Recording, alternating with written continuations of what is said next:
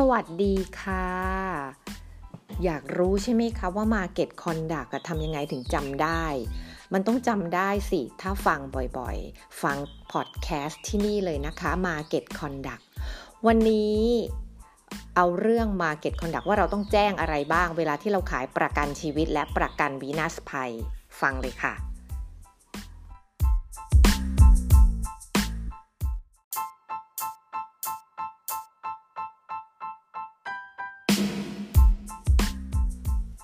สิ่งที่เราต้องแจ้งลูกค้านะมันเยอะแยะมากมาย ฟังบ่อยๆ เดี๋ยวก็จำเองค่ะ แล้วก็ทำบ่อยๆด้วยนะคะ เอาเลยนะคะ สิ่งที่ต้องแจ้งนะคะ แจ้งความคุ้มครอง แจ้งระยะเวลาการเอาประกันภัย แจ้งทุนประกัน แจ้งจำนวนเบี้ยที่ต้องชำระแจ้งสิทธิในการลดหย่อนภาษี แล้วก็แจ้งค่าธรรมเนียม แจ้งความเสี่ยง แจ้งผลประโยชน์และผลตอบแทน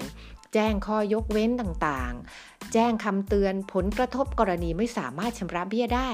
แจ้งขั้นตอนการเคลม และที่สำคัญต้องแจ้งให้ชัดว่ากำลังนำเสนอประกันชีวิต ไม่ใช่การฝากเงิน แจ้งให้ชัดนะคะว่าประกันชีวิตไม่ใช่การฝากเงิน แล้วก็แจ้งให้ทราบว่าประกันภัยที่นำเสนอนั้นรับประกันโดยบริษัทใด แจ้งให้ลูกค้าทราบแล้วก็แนะนำการซื้อประกันผ่านธนาคาร แจ้งสิทธิขั้นพื้นฐานของผู้บริโภค ใกล้เสร็จแล้วค่ะ แจ้งผลที่จะเกิดขึ้น ถ้ามีการถแถลงข้อความอันเป็นเท็จ หรือปกปิดสาระสำคัญ สิ่งสำคัญก็คือ แจ้งสิทธิฟรีลุกค่ะ 15 วันนะคะ แล้วก็แจ้งเวรการเวรคืนกรมธรรม์แจ้งสิทธิเรียกร้องค่าสินไหม ซึ่งลูกค้าอาจได้รับเงินคืนไม่เต็มจำนวนจากที่ชำระไว้ และที่สำคัญนะคะ ก่อนจบ ก็อย่าลืมแจ้งช่องทางการติดต่อข้อมูลเพิ่มเติม หรือรับข้อติชมร้องเรียนหรือว่าต่างอะไรต่างๆ พวกนี้ 1558 ของ TMB ค่ะ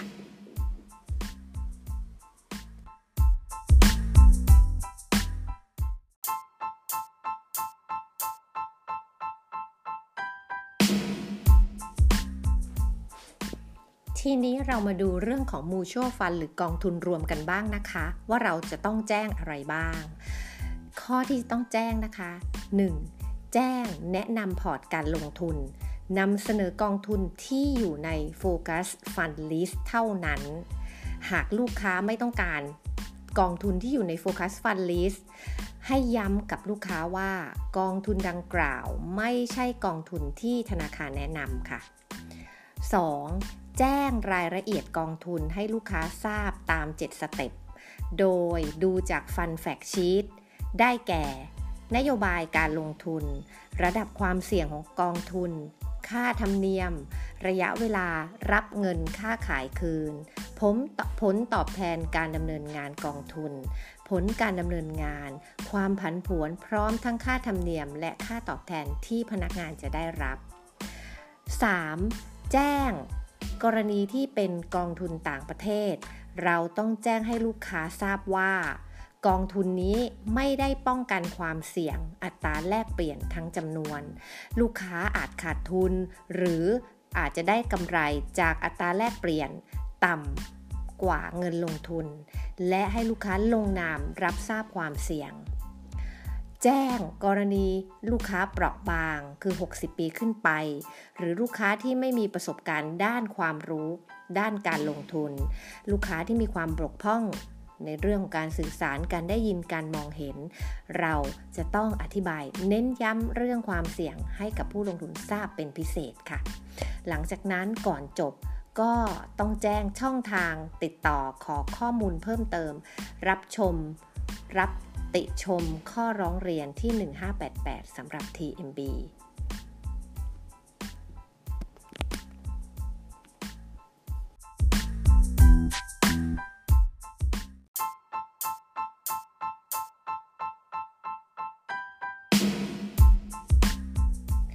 อีกผลิตภัณฑ์หนึ่งที่สำคัญไม่แพ้กันเลยนะคะ ก็คือผลิตภัณฑ์ที่ชื่อว่า Deposit แล้วก็ Debit Card ค่ะ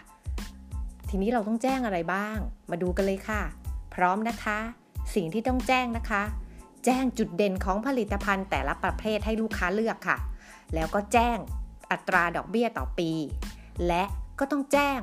รายละเอียดของอัตราดอกเบี้ยด้วย แล้วก็ต้องแจ้งเงื่อนไขการจ่ายดอกเบี้ย แจ้งเงื่อนไขการเปิดบัญชี แจ้งจำนวนเงินเปิดบัญชีขั้นต่ำแล้วก็แจ้งค่ารักษาบัญชีด้วย แจ้งค่าธรรมเนียมต่างๆ อีกต่างหากค่ะ แล้วก็ต้องแจ้งวงเงินการใช้งานบัตร และ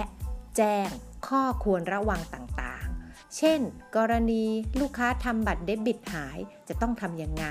ก็จะต้องรีบแจ้งธนาคารเพื่ออายัดบัตรเป็นต้น ยังมีอีกค่ะ เราต้องแจ้งอัตราดอกเบี้ย และวิธีการคำนวณดอกเบี้ยด้วยนะคะ แล้วก็แจ้งระยะเวลาการจ่ายดอกเบี้ย แจ้งสิทธิประโยชน์และเงื่อนไขอื่นๆ ก่อนจบค่ะ สิ่งที่ต้องแจ้งนะคะจำกันได้นะ ก็คือช่องทางการติดต่อธนาคาร ไม่ว่าลูกค้าจะร้องเรียนจะติชม ให้ผ่านมาทาง 1558 ค่ะ ของ TMB นะคะ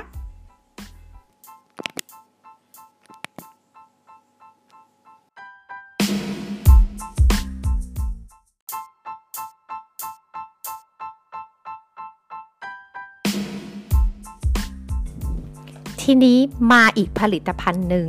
สำคัญไม่แพ้กันเลย ก็คือเครดิตการ์ดและ Personal Loan นะคะ ถามว่าเราต้องแจ้งอะไรบ้าง อันนี้น้อยมากๆเลยนะคะ เรามาถึงกันขั้นนี้แล้วนะคะ พร้อมนะคะสิ่งที่ต้องแจ้ง แจ้งจุดเด่นผลิตภัณฑ์ แจ้งอัตราดอกเบี้ยพิเศษ แจ้งค่าธรรมเนียมต่างๆ ไม่ว่าจะค่าธรรมเนียมแรกเข้า รายปี ถอนเงินสดล่วงหน้า ออกบัตรใหม่ ขอรหัสใหม่ ต่างๆ เหล่านี้ต้องแจ้งนะคะ แล้วเราก็ต้องแจ้งบริการแบ่งจ่ายค่ะ แล้วก็แจ้งในเรื่องของประกันอุบัติเหตุนะคะ แล้วก็ต้องแจ้งอัตราแลกเปลี่ยนเงินตราต่างประเทศ แจ้งคุณสมบัติของลูกค้า แจ้งระยะเวลาการกู้ แจ้งอัตราดอกเบี้ยต่างๆ แล้วก็แจ้ง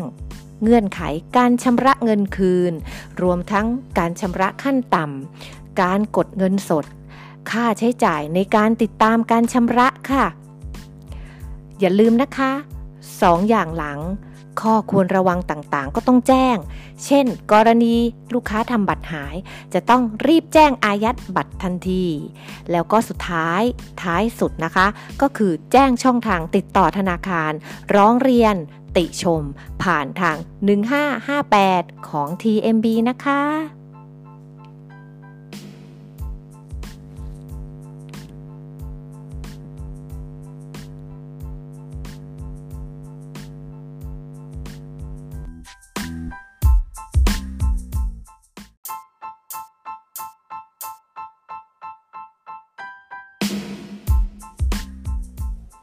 ทีนี้เรามาดูเรื่องของสินเชื่อบ้าน housing loan ค่ะ housing loan ต้องแจ้งอะไรบ้าง แจ้งลักษณะและวัตถุประสงค์ของประเภทสินเชื่อ แจ้งคุณสมบัติผู้กู้ ทั้งผู้กู้หลักและผู้กู้ร่วม แจ้งวงเงินที่กู้ยืม แจ้งระยะเวลาการกู้ แจ้งการผ่อนชำระค่างวด แจ้งอัตราดอกเบี้ย แจ้งบริการของธนาคาร ในการสมัคร สินเชื่อบ้านพร้อมบัตรเครดิต แจ้งอธิบายเงื่อนไขการสมัคร แจ้งค่าใช้จ่ายต่างๆ ที่นอกเหนือจากค่างวดค่ะ เช่น ค่าสำรวจ ค่าประเมินหลักประกัน ค่าเบี้ยประกันอัคคีภัย และค่าใช้จ่ายอื่นๆ เช่น ค่าจดจำนอง ค่าอากรสแตม และ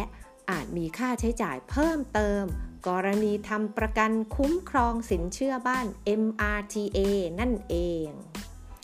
เราต้องแจ้งการคำนวณกรณีปิดบัญชี Refinance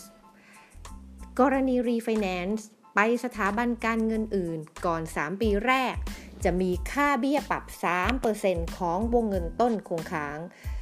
และถ้าเป็นกรณีปิดบัญชีก่อน 5 ปีแรกของบัญชีฟรีจำนอง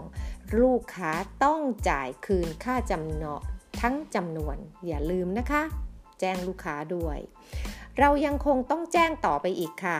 แจ้งหลักการการผ่อนชำระ ทั้งแบบลดต้นลดดอก แจ้งสูตรการคำนวณ และตัวอย่างการคำนวณอัตราดอกเบี้ย แจ้งประเภทของประกัน ประโยชน์ ทุนประกัน ความคุ้มครอง ระยะเวลาเอาประกัน บริษัทที่รับทำประกันให้กับลูกค้า สุดท้ายแล้วนะคะ ก็อย่าลืมแจ้งช่องทางการชำระค่าบริการ และ แจ้งช่องทางติดต่อธนาคาร ร้องเรียน ติชม มาได้ที่ 1558 TMB นั่นเอง